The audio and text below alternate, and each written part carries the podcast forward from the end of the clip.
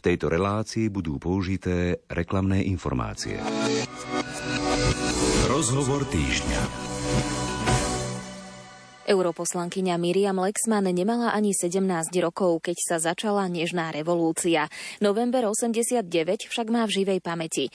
Vyrastala v kresťanskej rodine a slobodu si veľmi váži.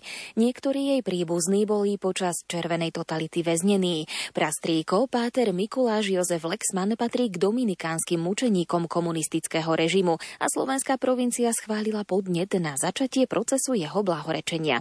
Európsku úniu považuje Miriam Lexman za historicky najlepší projekt, ktorý priniesol nášmu kontinentu mier a prosperitu. Ako však upozorňuje, Európa nesmie upustiť od kresťanských koreňov, pretože ak poprieme svoju identitu, stratíme svoju tvár a zablúdime. Hodnoty a sloboda sú pre ňu kľúčovými pojmami. Miriam Lexman má za sebou náročné obdobie a to aj v súvislosti s predvolebnou kampaňou, keďže jej manžel Milan Majerský je predsedom kresťanských demokratov. Začiatkom tohto mesiaca mala navyše vážnu nehodu na bicykli, ktorá si vyžiadala aj hospitalizáciu v nemocnici. Napriek tomu aktívne pracuje v Európskom parlamente aj doma na Slovensku. Viac povieme v nasledujúcich minútach v rozhovore týždňa, ktorý pripravili hudobný redaktor Jakub Akurátny a redaktorka Jana Ondrejková. Nech sa vám dobre počúva. Patrí ti východ aj západ, úseky času a priestor. Tisíce vrchov a dolín, more, vlny, vietor.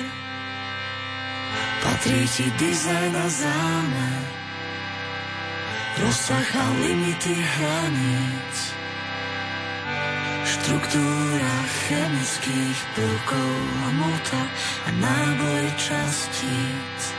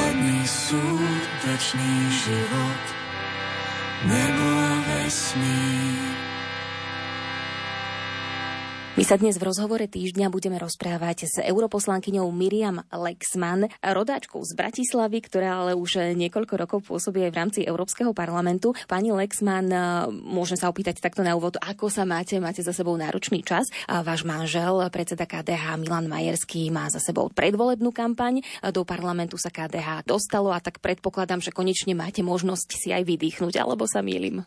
Ďakujem veľmi pekne aj za pozvanie, aj za možnosť sa porozprávať. Ehm, áno, bolo to veľmi náročné obdobie. Snažili sme sa urobiť všetko preto, aby kresťanská demokracia bola súčasťou rozhodovacích procesov, demokratických rozhodovacích procesov v našej krajine a tak sa nám to podarilo. Budeme ďalej e, sa snažiť robiť všetko preto, aby všetky tie naše programové ciele aj teda z opozície sa nám nejakým spôsobom podarilo aspoň čiastočne naplňať, budeme na nich pracovať.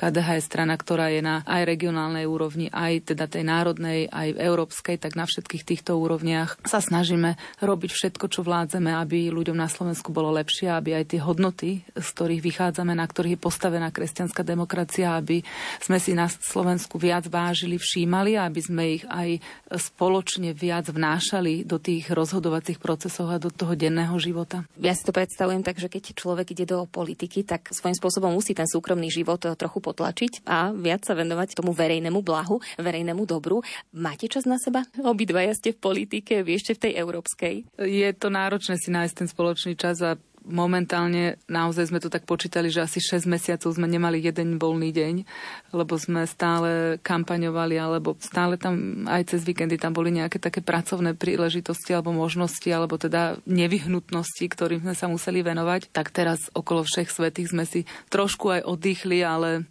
mne sa stala taká vec, že som mala vážny úraz na horskom bicykli, takže teraz sa tak trochu zotavujem a snažím sa s takou pokorou prijať to, čo sa mi stalo a nepýtať sa, že prečo páne sa to muselo stať práve mne, ale skôr sa s tým zmieriť, že že všetko je na niečo dobré a na druhej strane aj si tak viac uvedomujem, že mnohí ľudia znášajú oveľa väčšie utrpenia, krivdy a bolesti a choroby a tak sa snažím viac mysleť na tých, ktorí ten život majú veľmi ťažký a náročný a byť taká skôr vďačná za to, čo som všetko dostala v tom živote. Spomenuli ste slávnosť všetkých svetých a spomienku na všetkých verných zosnulých. Nahrávame v novembri a práve tie novembrové dni sú spojené so spomínaním na tých našich drahých. Myslíte na niekoho špeciálne možno práve v týchto dňoch tento rok? Samozrejme myslím na svojich príbuzných, ktorí ma predišli do väčšnosti, hlavne starých rodičov aj v týchto dňoch tak možno intenzívnejšie, ale aj na žiaľ aj niektorých mojich známych, ktorí ma už predišli do väčšnosti, ako napríklad profesor Krčmery, popri ktorom som aj vyrastala v tých rôznych takých cirkevných krúžkoch a zboroch. Bol to človek, ktorý pre mňa bol vždy veľkým vzorom práve v takej oddanosti urobiť všetko preto, aby aj ten absolútne najposlednejší, najchudobnejší najutláčenejší človek dostal nejakú šancu v živote a nie len na Slovensku sa o to snažil aj v zahraničí, takže preto si ho veľmi vážim a keďže odišiel nedávno, tak som na neho aj tak intenzívnejšie myslela aj v týchto dňoch. A keby sme mali hovoriť o tých obľúbených svetých, ktorých sme si pripomínali práve 1. novembra na slávnosť všetkých svetých, máte niekoho, kto vám je takým e, buď vzorom alebo inšpiráciou svojim životom? Rozmýšľala som inak, lebo ten pád z bicykla sa stal práve na všech svetých v ten deň, tak si hovorím, že všetkým som zaviazaná, lebo takýto pády z bicykla pri zjazde môžu dopadnúť ešte oveľa horšie, že napriek tomu, že ja sa cítim ubolená a že prečo sa to stalo, tak na druhej strane viem, že to mohlo dopadnúť horšie, takže momentálne som vďačná všetkým. Ale možno spomeniem dvoch, ale mám viacerých obľúbených. Svetý Tomás Mór e, je určite môjim takým patronom práve preto, že je politik. Bol to politik, právnik, štátnik, ktorý e, svoju vieru postavil nad všetko a položil vlastne za ňu život, lebo nebol ochotný sa podriadiť e, kráľovi, alebo nebol ochotný uznať kráľa ešte vyššie ako jeho vieru a bol za to popravený a pri svojej smrti povedal, že umiera ako kráľov verný služobník, ale Boží na prvom mieste. A je to taký silný odkaz. A ja nad ním často rozmýšľam, že samozrejme nie som vystavená, chvála Bohu, až do takých vážnych rozhodnutí, že by som musela obetovať život za svoju vieru a za to, že Boh stojí nad všetkým, ale na druhej strane častokrát v tých rozhodovaniach politických človek e, možno vníma tie tlaky tej spoločnosti, tej verejnej mienky, ktoré nás tak ako keby nabádajú, že však samozrejme, že viera a Boh je nad všetkým a musí byť na prvom mieste, ale veď tu nás sa dá na to aj tak pozrieť alebo tak pozrieť a že snažiť sa nerobiť také kompromisy a naozaj sa pozerať na každé rozhodnutie v tom, že či tie najvyššie hodnoty dávam na tie najvyššie priečky v tom hodnotovom rebríčku. Toto bol Tomás Mor, ktorý druhý svetý je taký vám možno zvlášť blízky v tomto období. Môj veľmi blízky človek je aj Páter Mikuláš Lexman, ktorý teda ešte e, nie je na oltári svetých, ale jeho beatifikačný proces už začal. E, bol to môj prastríko, ktorého som teda ja samozrejme nezažila, ale na druhej strane bol to tiež človek, ktorý umrel za svoju vieru. V 50. roku počas barbarskej noci ho zatkli a odvliekli ho do takého, teda prešiel mnohými pracovnými tábormi a napokon skončil v Králikoch na Morave, kde bol vytvorený taký pracovný tábor pre nebezpečných kňazov, ktorí teda mali nejaký vplyv, vedeli svojou charizmou a svojim možno takým postavením aj ťahať za sebou a ovplyvňovať, alebo by som skoro povedala inšpirovať, ako ovplyvňovať iných ľudí okolo seba. A teda tie podmienky v tom tomto tábore boli také neludské, že do dvoch rokov tam Pater Mikuláš zomrel a Pater Mikuláš bol kňaz a prius Dominikánov, žil v Košiciach, ale mám pocit, že aj ako pre nás politikov môže byť mnohom vzorom, lebo sa venoval chudobným, hľadal riešenia pre chudobných ľudí, hľadal riešenia, ako vnášať a evangelizovať, ale aj takým možno, že spájaním toho svetského a toho duchovného postavil divadlo, založil niekoľko hudobných telies, premietal filmy, ktoré komentoval, aby takto aj vzdelával ľudí. Robil aj rôzne vzdelávacie procesy, hlavne pre chudobnú mládež alebo ľudí s chudobným pozadím, aby sa nejakým spôsobom dokázali posunúť ďalej. Bol veľkým priekopníkom automobilizmu, bol prvý lietajúci mních, ako ho nazývali, lebo mal teda pilotské skúšky, bol vášným športovým pilotom.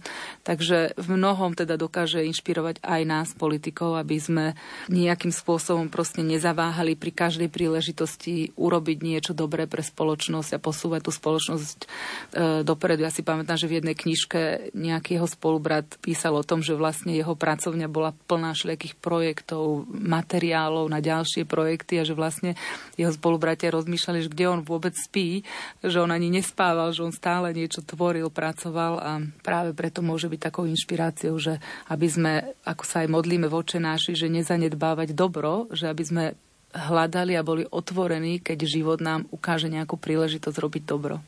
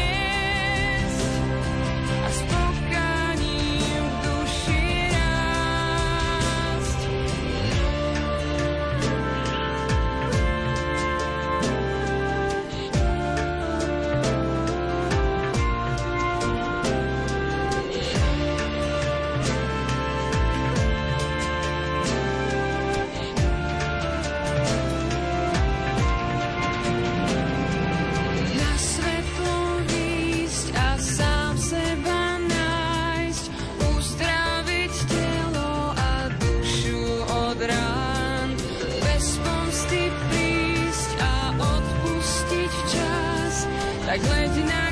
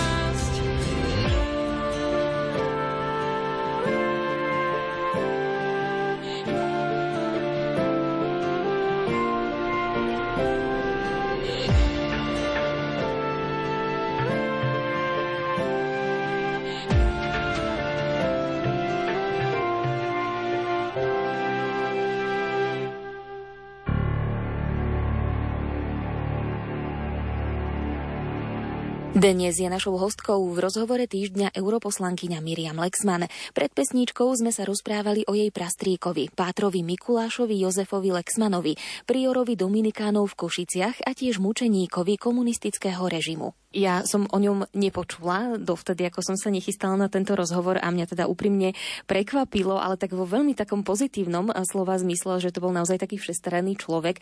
Ono niekedy sa hovorí, že cirkev je taká spiatočnícka podobne. Určite to počúvate aj vy, aj v rámci Európskeho parlamentu. Ale práve toto je dôkaz, napríklad aj váš prastriko, že to tak nie je. Že on bol kňazom, bol priorom dominikánskeho kláštora, ale zároveň bol pilotom, bol prvý kňaz v Košiciach, ako som sa dočítala, ktorý mal vodický preukaz nás a dokonca aj učil ľudí šoferovať, takže v tomto prípade to teda neplatí. Aj tá církev ide s dobou, ide s pokrokom. Vnímate to možno aj vy, takto aj v priestoroch Európskeho parlamentu, keď sa stretávate s rôznymi kolegami, či už z církvy, alebo aj kňazmi, ktorí prichádzajú do parlamentu pozrieť?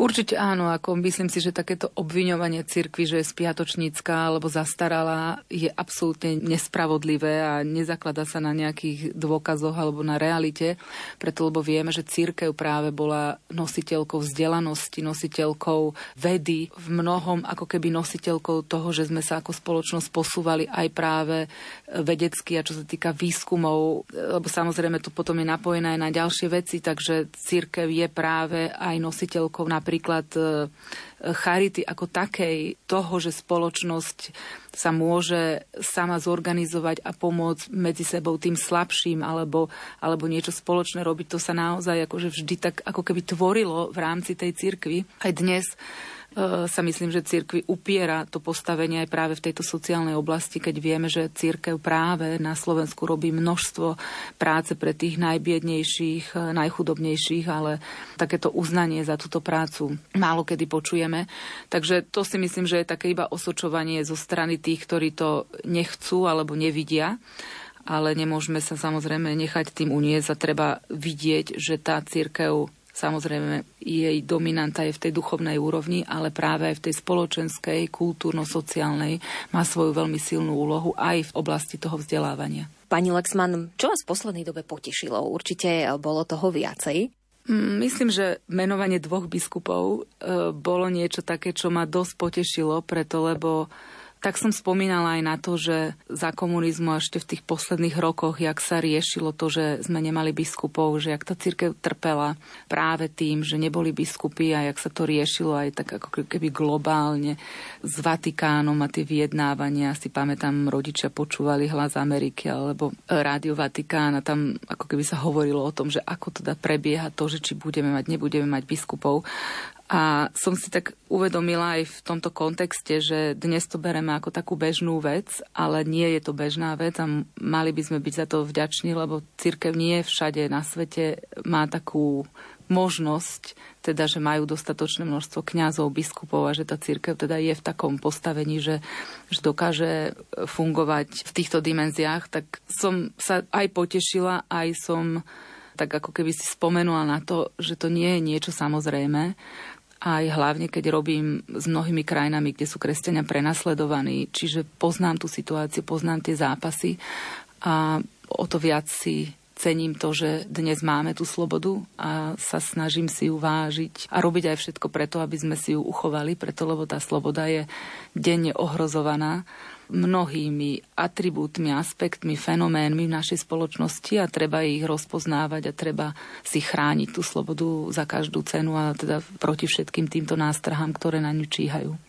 Ja keď sa občas aj rozprávam s reholníkmi, s reholničkami, tak hlavne tie staršie, ktoré vstúpili do rehole ešte pred rokom 89, tak hovoria, že v tej dobe, ako bolo to ťažké, ale nepriateľ bol jasný. Bola to tá totalitná moc. Dnes je to také skryté, ako spomínate aj vy. Čo je podľa vás možno takým najväčším nebezpečenstvom toho, že by tá sloboda, aj tá náboženská, mohla byť potlačená a stane sa to povedzme tak, že ani si nevšimneme, že kedy sa to stalo, len zrazu už to bude platiť. Môže to byť aj tá sloboda prejavu a náboženského význania poznania tu v Európe?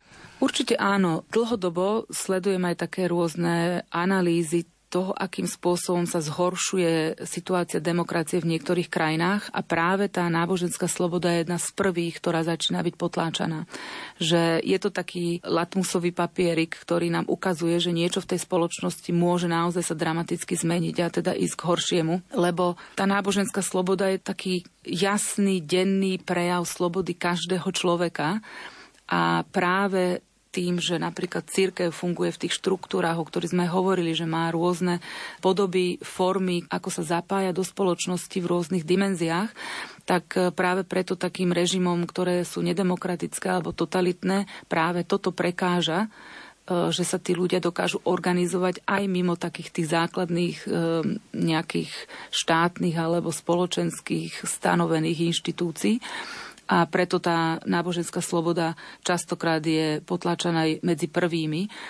A vidíme tento fenomén v rôznych krajinách, kde teda tieto totalitné režimy nastupujú, alebo teda už sú tam dlhšie, ale sa snažia nejakým spôsobom viac a viac si uzurpovať tú moc, kde naozaj vždy je iba otázka času, kedy tie náboženské slobody začínajú tiež byť potláčané.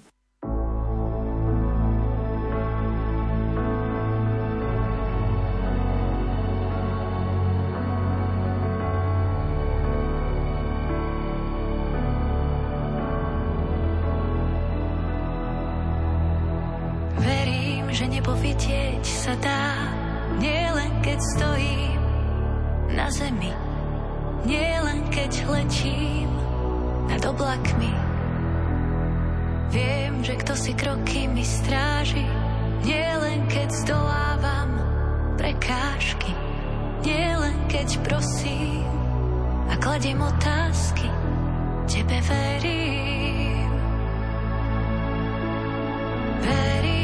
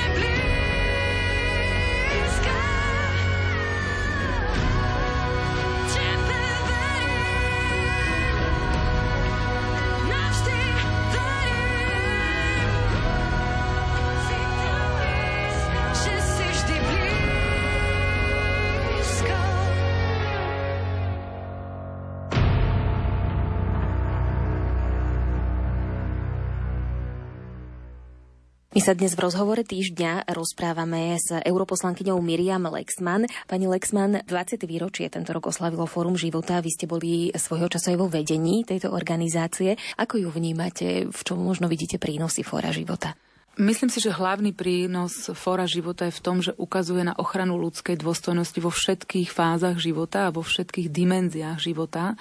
Nie je to tak, že by sme sa venovali ochrane toho života, dôstojnosti života od počatia po narodenie, ale práve sa snažíme zameriavať na všetky fázy života a hľadať to, kde treba podporiť tú ochranu tej dôstojnosti. Samozrejme, je to vo veľkej miere aj ochrana toho života pred narodením. Každý rok organizujeme 2. novembra takú spomienku na nenarodené deti, kde si ľudia môžu v kostole kúpiť také sviečky, dať ich do okna alebo teda zapáliť na pripomenutie si toho, že mnoho tých ľudských životov nedostalo ani tú možnosť prísť na tento svet ale snažíme sa pomáhať e, napríklad ženám, matkám v ťažkej životnej situácii alebo deťom v rodinách, kde tá životná situácia je veľmi náročná. Snažíme sa venovať aj otázkam duševného zdravia, hlavne detí a vplyvu sociálnych sietí, kde naozaj aj ako keby to hľadanie pravdy a tej dôstojnosti a toho slobodného rozhodovania človeka začína byť ohrozované práve tým vplyvom a tými manipulatívnymi technikami týchto rôznych platform platformiem a tých algoritmov, ktoré nás ako keby usmerňujú alebo ktoré nám ponúkajú ten obsah na tých sociálnych sieťach.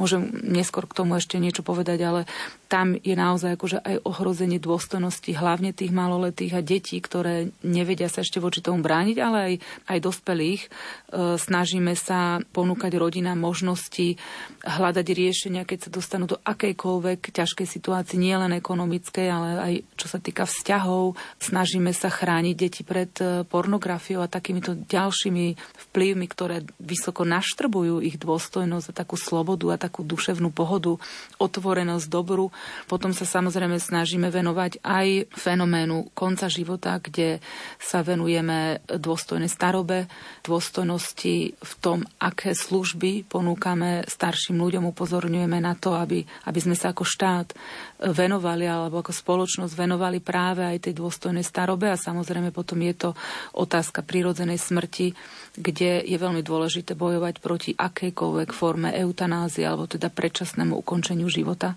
ktorý je teda samozrejme v úplnom rozpore s ochranou života a s ochranou dôstojnosti človeka. Ja som sa nedávno rozprávala s jednou e, reholnou sestrou, ktorá pracuje v hospici, tak hovorila, čo sa týka eutanázie, ono je to hlavne o tom, aby mal človek dobre poriešenú bolesť. Keď človek netrpí, alebo netrpí až tak veľmi, tak on vôbec o tej eutanázii neuvažuje. Myslí na to spoločnosť naša, že by bolo treba možno budovať hospice, ponúknuť aj tým ľuďom, ktorí v tých hospicoch budú pracovať, adekvátne ohodnotenie? Áno, práve toto je argument. V KDH máme mnoho lekárov, ktorí sa venujú aj tejto problematike a tiež upozorňujú na to, že dnešné možnosti a teda na Slovensku, nie možno vo všetkých krajinách, sú také, že dokážeme tíšiť tú bolesť, dokážeme dobre nastaviť tú paliatívnu starostlivosť a preto nemôžeme hľadať riešenia v ukončení života, ale hľadajme všetky možné riešenia práve v tejto starostlivosti.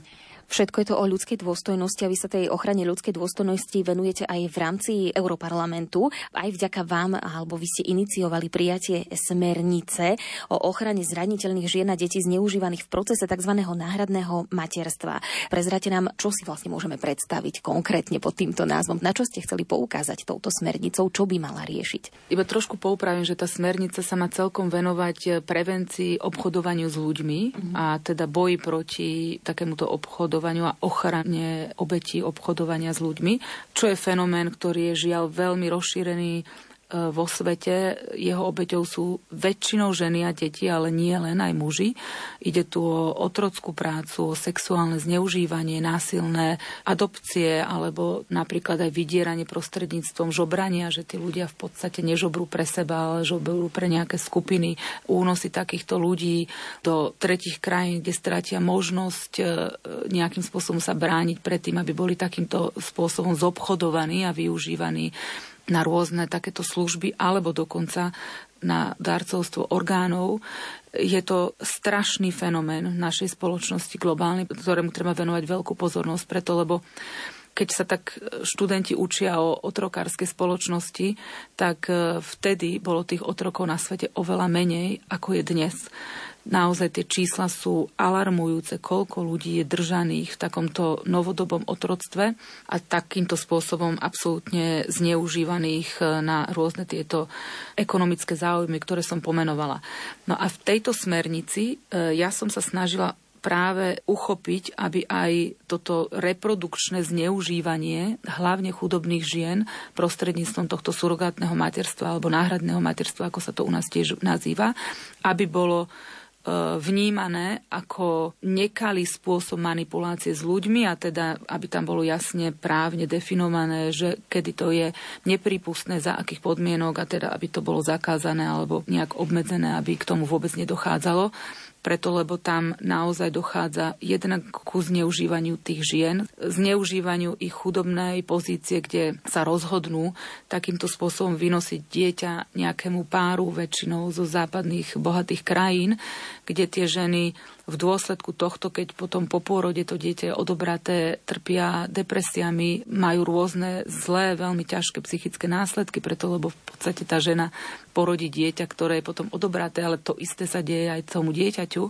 ktoré vlastne stratí matku hneď po pôrode alebo po narodení a je teda držané v nejakom inštitúte, kde potom si prídu pre ňo tí objednávateľia. Je to vyslovene, že komodifikácia človeka a myslím si, že takýto fenomén musíme zastaviť preto, lebo vedie nie len k takému tomu prvoplánovému zneužívaniu, ale vedie aj k tomu, že že sa na tomto svete rodia deti, ktoré vôbec nevieme, za akým účelom si ich kto objednal, že tam tá hrozba toho následného zneužívania tých detí na rôzne účely od tých orgánov až po sexuálne zneužívanie je veľmi vážna, lebo nemôžeme predpokladať, že vždy také dieťa si objedná len milujúci pár, ktoré po takom dieťati túži.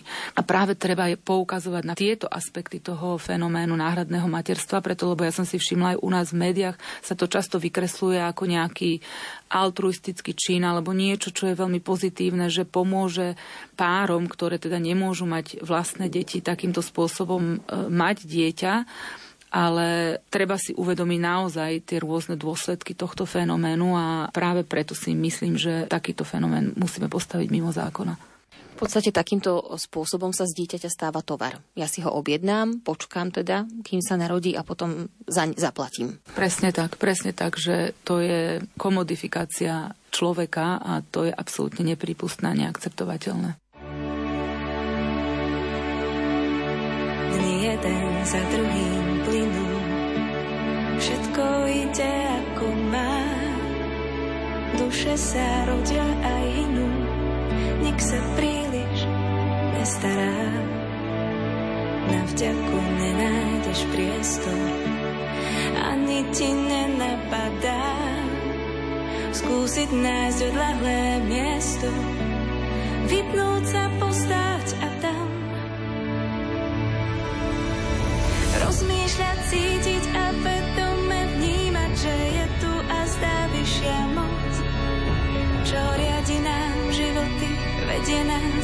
deň slnečný, či tmavá noc. Nemôžeme očami vidieť vždy všetko, no srdce má svoj vlastný zrak. Možno je ťažké len uveriť, no ja cítim, je to tak. sa, že všade je ticho. Nikto o nič neprosí. Možno si svet iba zvykol, možno len nepochopil. Až keď sa zrazu zatiahne nebo, precitneš hádam už snáď. Zistíš, že niekto nad tebou ti pomáha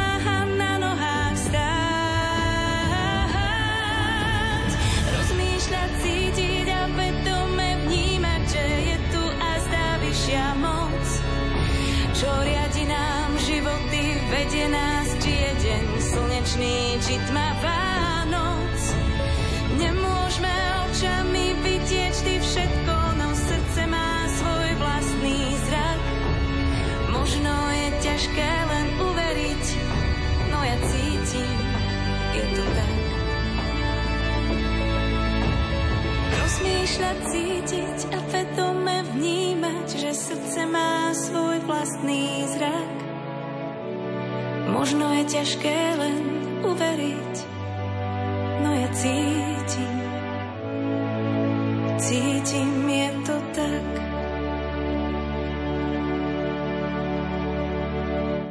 My sa v rozhovore týždňa rozprávame s pani europoslankyňou Miriam Lexman. Keď už sme hovorili aj o ochrane života, respektíve o aktivitách fora života, spomenuli ste aj tú ochranu mladistvých na sociálnych sieťach, internete a podobne. Skúste nám k tomu povedať viac. Je to fenomén, ktorému sa tiež venujem, lebo pre mňa úzko súvisí práve aj s tou ochranou slobody, tej slobody prejavu a slobody myslenia, ale aj tej dôstojnosti ako takej, kde si všímame, že algoritmy, ktoré sú nastavené na sociálnych sieťach nejakým spôsobom nás utláčajú do toho, aby sme teda videli taký obsah, ktorý nejakým spôsobom ten algoritmus vyhodnocuje, že sa nám páči, alebo že nás dlhšie zdrží na tej sociálnej sieti, čo je teda ich ako keby cieľom.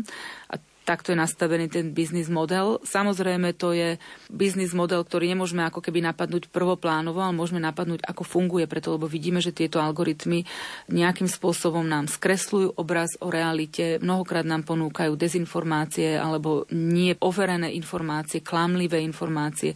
Mnohokrát nám to ponúka e, nelegitímny obsah alebo toxický obsah alebo dokonca obsah, ktorý by mal byť postavený mimo zákona, nezákonný obsah.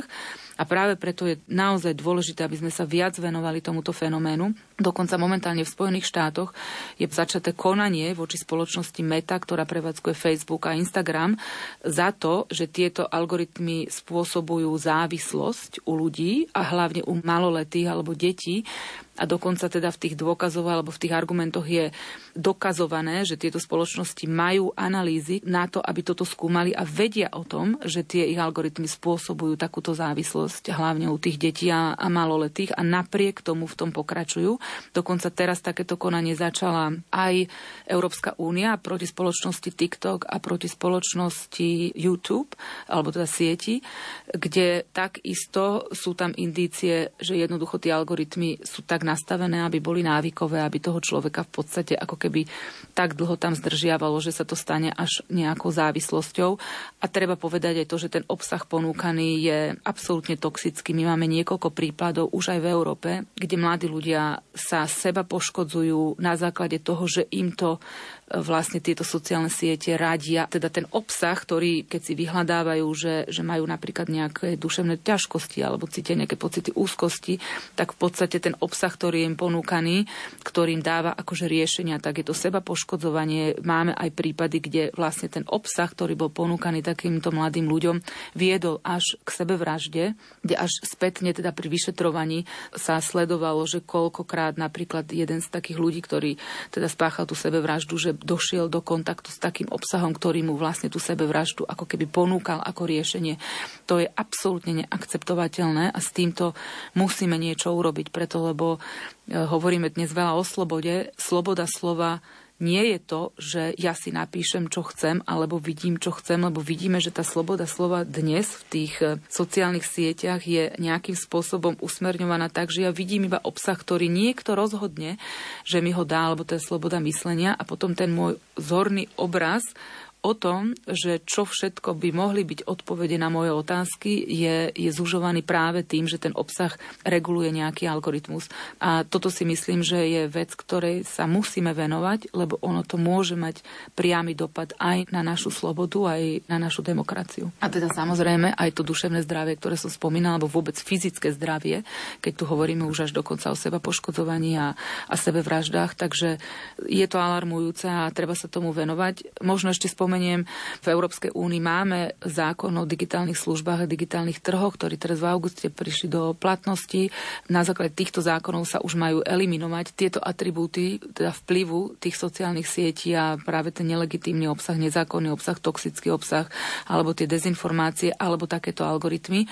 Momentálne Európska komisia skúma, že do akej miery tieto spoločnosti prevádzkujúce tieto platformy zareagovali na tento zákon a aké kroky urobili k tomu, aby sa takýto obsah eliminoval.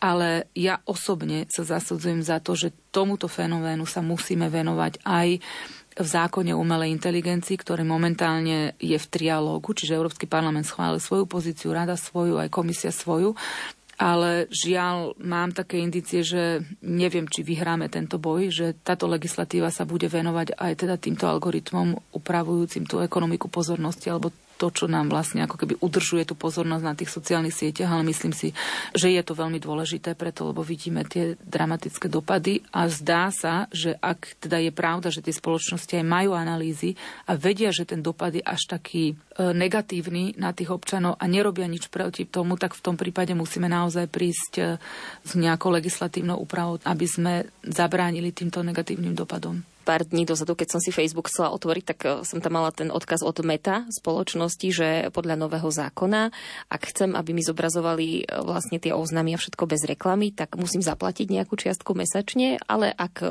nechcem, že mi tie reklamy nevadia, môžem ďalej používať zadarmo vlastne tú sociálnu sieť. Je to v podstate reakcia na ten zákon a možno svojím spôsobom ako keby vybabranie s tým, lebo človek asi, keď môže ušetriť, tak radšej ušetrí. No určite je to nejaký ako keby trik. Práve tieto dve legislatívy, ktoré som spomínala, sa majú, ako keby v nich je ukotvené to, že jednak, že by sa mali zabrániť takým tým temným vzorcom, ako sa to nazýva, že človek ani nevie, že dá súhlas k niečomu alebo prístup k niečomu alebo napríklad svojim osobným údajom, alebo teda, že nejakou manipuláciou je donútený niečo odkliknúť, aby dostal sa k určitej časti tých služieb, ktoré práve hľadá. Čiže tieto vzorce by mali byť zakázané podľa tejto legislatívy, ale samozrejme aj teda napríklad e, táto legislatíva má urobiť väčšiu ochranu našich osobných údajov alebo údajov, ktoré vlastne sú potom zneužívané alebo využívané pri nastavovaní toho obsahu, čiže čo vidím, aké reklamy sú mi ponúkané, aký obsah je mi ponúkaný na tej sociálnej sieti, ale práve my sa snažíme legislatívne viac chrániť e, tieto údaje o tých e, používateľov tých sietí a hlavne, aby neboli nelegitímnym spôsobom uchovávané a využívané na tie algoritmy. Takže e, je možné, že tá reakcia je takáto, že teraz sa akože toho človeka spýtajú a veľa ľudí si asi povie, ale vedia, ja chcem vidieť tie reklamy, tak si to zaklikne, ale potom nevie, že aké všetky údaje o ňom sú uchovávané a akým spôsobom sú tieto údaje využívané. A už keď hovoríme o týchto údajoch, napríklad e, údajov maloletých a takáto cieľená reklama na maloletých je podľa tejto legislatívy zakázaná, ale napriek tomu teda taký prípad bol aj v Taliansku, aj vo Veľkej Británii, ktorá už teda síce nie je súčasťou Európskej únie, ale zistilo sa, že spoločnosť TikTok e, proti takejto legislatíve, lebo to je to zakázané vo Veľkej Británii, si uchováva dáta napríklad o maloletých a využíva tieto dáta na formovanie toho obsahu, ktorý im je teda cieľene potom ponúkaný. A to je absolútne v rozpore aj s našou legislatívou a napriek tomu vidíme, že sa to deje a teda už e, boli udelené kvôli tomu prešlapom voči tejto legislatíve aj pokuty. Ale viete, že tie pokuty to nevyriešia, preto lebo tu naozaj ide o duševné zdravie našich detí a my musíme urobiť viac a nie len to, že sa tie spoločnosti spolahnú na to, že tak raz za čas, keď na to niekto príde, tak dostaneme pokutu.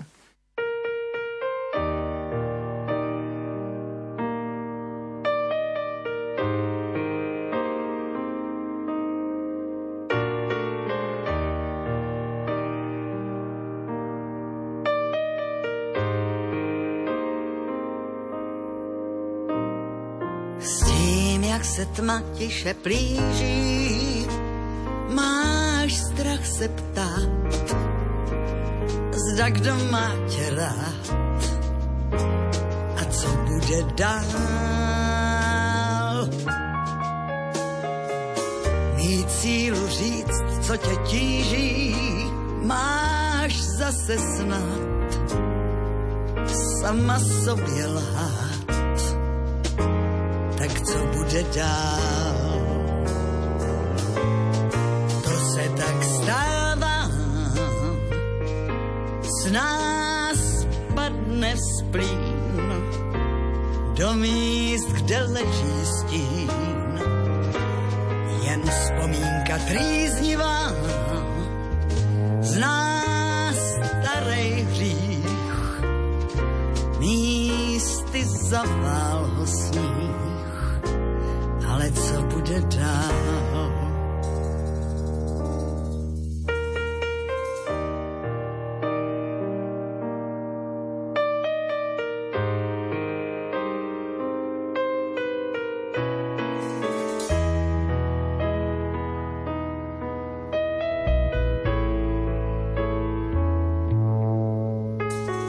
Víš, že tvůj čas už se krátí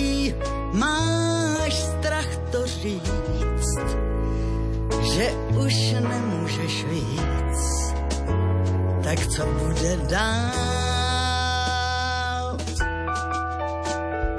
Mít šanci vše ještě vrátit, mít to znovu svou a duši nevinou dalo žít by se dál. To se tak stává, s nás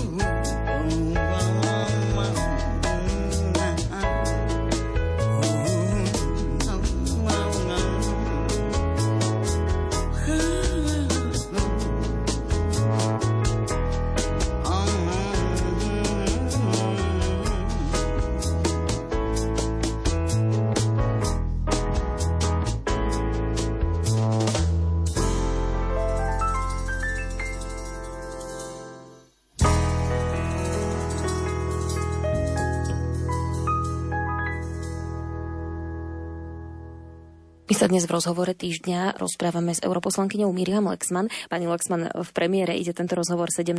novembra. Je to deň boja za slobodu a demokraciu. Už uplynulo 34 rokov, oslavujeme teda 34. výročie tohto významného milníka aj v živote Slovenska. Prezrate mi, ako spomínate na november 89. Vy už ste v tom čase boli tínedžerka, určite už ste vnímali, čo sa deje. Vnímala som to veľmi intenzívne aj kvôli tomu, že František Mikloško je môj rodinný príbuzný, tak sme vlastne od tej sviečkovej manifestácie e, všetky tie zmeny vnímali. Dokonca raz som tak e, išla poza školu a zúčastnila som sa takého protestu, alebo teda sa stálo pred Justičákom, kde bol e, väznený pán Čarnogurský. Čiže bolo to také obdobie, keď e, sme vedeli, že sa niečo deje a že možno príde nejaká zmena. Ja si spomínam ešte od detstva, František Mikloško, keď k nám niekedy chodil, tak má také dlhšie prsty a on tak vždycky ukazoval tou rukou, že niečo je vo vzduchu, lebo vždy sa niečo dialo, vždy boli nejaké zápasy, mini zápasy. V Polsku začala solidárnosť. Sme jednoducho tak sledovali už ako deti, keď e, sa rozprával s rodičmi o týchto udalostiach, e, že čo všetko sa deje a cítila som, že som súčasťou niečoho veľkého. A teda aj kvôli tomu, z aké rodiny pochádzam, že máme martýra v rodine Patra Mikuláša Lexmana, ďalší mnohí členovia mojej rodiny sedeli vo väzení, vo veľmi ťažkých väzeniach, e, dlhoročných, práve za to, že pri rôznych životných udalostiach alebo situáciách sa jasne postavili proti tomu komunistickému režimu, tak e, to aj cítim aj ako dar, že som mohla zažiť tú revolúciu, ale na druhej strane aj taký záväzok, E, robiť všetko preto, aby sme si tú slobodu chránili, aby sme videli a dokázali čítať tie znamenia doby, aj tie nástrahy doby, ktoré nás o tú slobodu oberajú. Preto, lebo niekedy máme pocit, že niečo nám ako keby umožní väčšiu slobodu, ale ono je to v podstate taká pasca práve a je veľmi dôležité, aby sme rozpoznávali že čo tú slobodu naštrbuje a predtým sme hovorili o, o ľudskej dôstojnosti a práve možno v tomto fenoméne tej ľudskej dôstojnosti a jej ochrany je dôležité vnímať, že kde tá dôstojnosť e, ako keby od nej upúšťame, lebo to môže mať v konečnom dôsledku aj dopad na to, že to môže v podstate ohrozovať e, našu vlastnú slobodu. Myslíte si, že tých 34 rokov po Nežnej revolúcii si ešte tú slobodu vážime? Uvedomujeme si, čo sa vtedy naozaj stalo? Čo sme získali? Niekedy mám taký pocit, že nie. Práve tým, že možno necítime takú zodpovednosť za tú slobodu. Počujeme aj tie ohlasy, ktoré tak e, naivne spomínajú na ten komunistický režim, ak to mám tak akože peknejšie nazvať, že naivne, poukazujú na niečo, čo ako keby súvisí skôr so spomienkami, ktoré sú pozitívne a samozrejme niečo, čo zažili v rodine, ale keď sa pozrieme na tú spoločnosť, ako fungovala, pozrieme sa na to, koľko tam bolo martírov, koľko tam bolo obete, aby sme sa dostali z tohto totalitného komunistického režimu, koľko utrpenia spôsobil tento režim nielen na Slovensku, ale aj, aj v ďalších častiach sveta, tak e, mám pocit, že v tomto kontexte necítime to, že by sme si to vážili a hlavne, že by sme si tú slobodu chránili.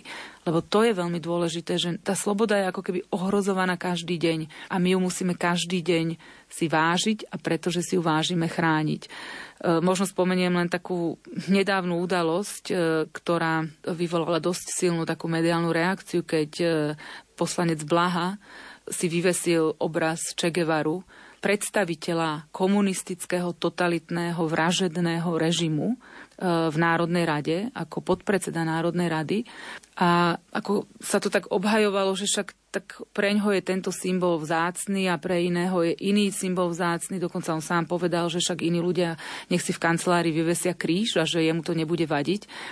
Ale tu práve je veľmi dôležité, aby sme rozlišovali, preto lebo kríž je symbol kresťanstva. My to kresťanstvo v podstate máme nepriamo aj v ústave cez tú cyrilometodskú tradíciu, čiže je to symbol niečoho, čo bytostne späté s našou civilizáciou, s našou kultúrou, s našimi dejinami, kdežto Che Guevara ten komunistický totalitný režim je spojený so zlom, utrpením, s niečím, proti čomu sa naša krajina a ľudia v našej krajine postavili a nad čím zvíťazili a teda vybojovali si späť tú slobodu. A my nemôžeme takto postaviť ako keby však symbol a symbola, že každý sa má rozhodnúť, že, že aký si symbol vyvesí poslanec Národnej rady alebo podpredseda do svojej kancelárie, lebo toto treba vnímať veľmi citlivo. To sú není dva symboly, ktoré sú ako keby rovno cenné a každý si môže slobodne vybrať, ktorý sa mu viac páči lebo to už potom nie je o slobode, to je o neznalosti alebo neschopnosti rozpoznávať a rozlišovať a tá schopnosť rozlišovať medzi dobrom a zlom, spravodlivosťou a nespravodlivosťou a pravdou a lžou je absolútne kľúčová jednak pri tých činoch, ale aj pre nás ako pozorovateľov alebo verejnosť, aby sme poukazovali na to, keď vlastne niečo v spoločnosti prestávame rozpoznávať pravdivo alebo podľa pravdy, podľa spravodlivosti a podľa najvyššieho dobra. Pani Lexman, čo by ste chceli zdôrazniť na záver nášho rozhovoru? V tom európskom kontexte, čo sa týka ochrany našej slobody, by som možno vyzdvihla e, princíp subsidiarity, alebo teda ten princíp, ktorý má chrániť kompetencie členských štátov v rámci rozhodovacích procesov Európskej únie. Teda máme jasne stanovené, čo sú kompetencie členských štátov, výlučné kompetencie členských štátov, do ktorých Európska únia nemôže zasahovať a čo sú potom tie kompetencie Európskej únie. A e, ja sa sama zasadzujem veľmi intenzívne za ochranu tohto princípu subsidiarity práve preto, pretože tento princíp vychádza zo sociálneho učenia cirkvy a jeho hlavným cieľom je ochrana ľudskej dôstojnosti a slobody. On v podstate prišiel ako taká reakcia proti tomu marxistickému učeniu, ktoré ako keby sa snažilo postaviť tú moc hora a tak riešiť sociálne otázky v spoločnosti, kdežto církev práve prišla s týmto princípom, ktorý to otočil na ruby, že máme zo spodu od tých najnižších, najmenších buniek, od rodiny, spoločenstva, obce, mesta, krajiny a potom až Európskej únie prerozdielovať tie kompetencie tak, že sa na tú vyššiu úroveň vždy presunie tá kompetencia iba v prípade, že tam sa tá daná otázka dá lepšie riešiť. Ale tlak je na to, aby sa veci riešili zo spodu, lebo ten región, kraj, obec, mesto, spoločenstvo vie lepšie, ako tie svoje veci chrániť, ako svoje veci riadiť. Nepotrebujú na to nejaký Brusel. Brusel môže riadiť tie veci, ktoré sa týkajú geopolitických otázok, spoločného trhu. Áno, tam je to lepšie pre všetkých, ale práve preto je veľmi dôležité pri ochrane slobody a dôstojnosti človeka dbať na to, aby európske zmluvy boli dodržiavané, aby ten princíp subsidiarity bol dodržiavaný, aby Európska únia nezasahovala do kompetencií členských štátov. Týmito slovami uzatvára dnešný rozhovor týždňa europoslankyňa Miriam Lexman. Hudbu do relácie vybral Jakub Akurátny. S hostkou sa rozprávala Jana Ondrejková. Ďakujeme vám za pozornosť a želáme pekný deň v spoločnosti Rádia Lumen. V tejto relácii boli použité reklamné informácie.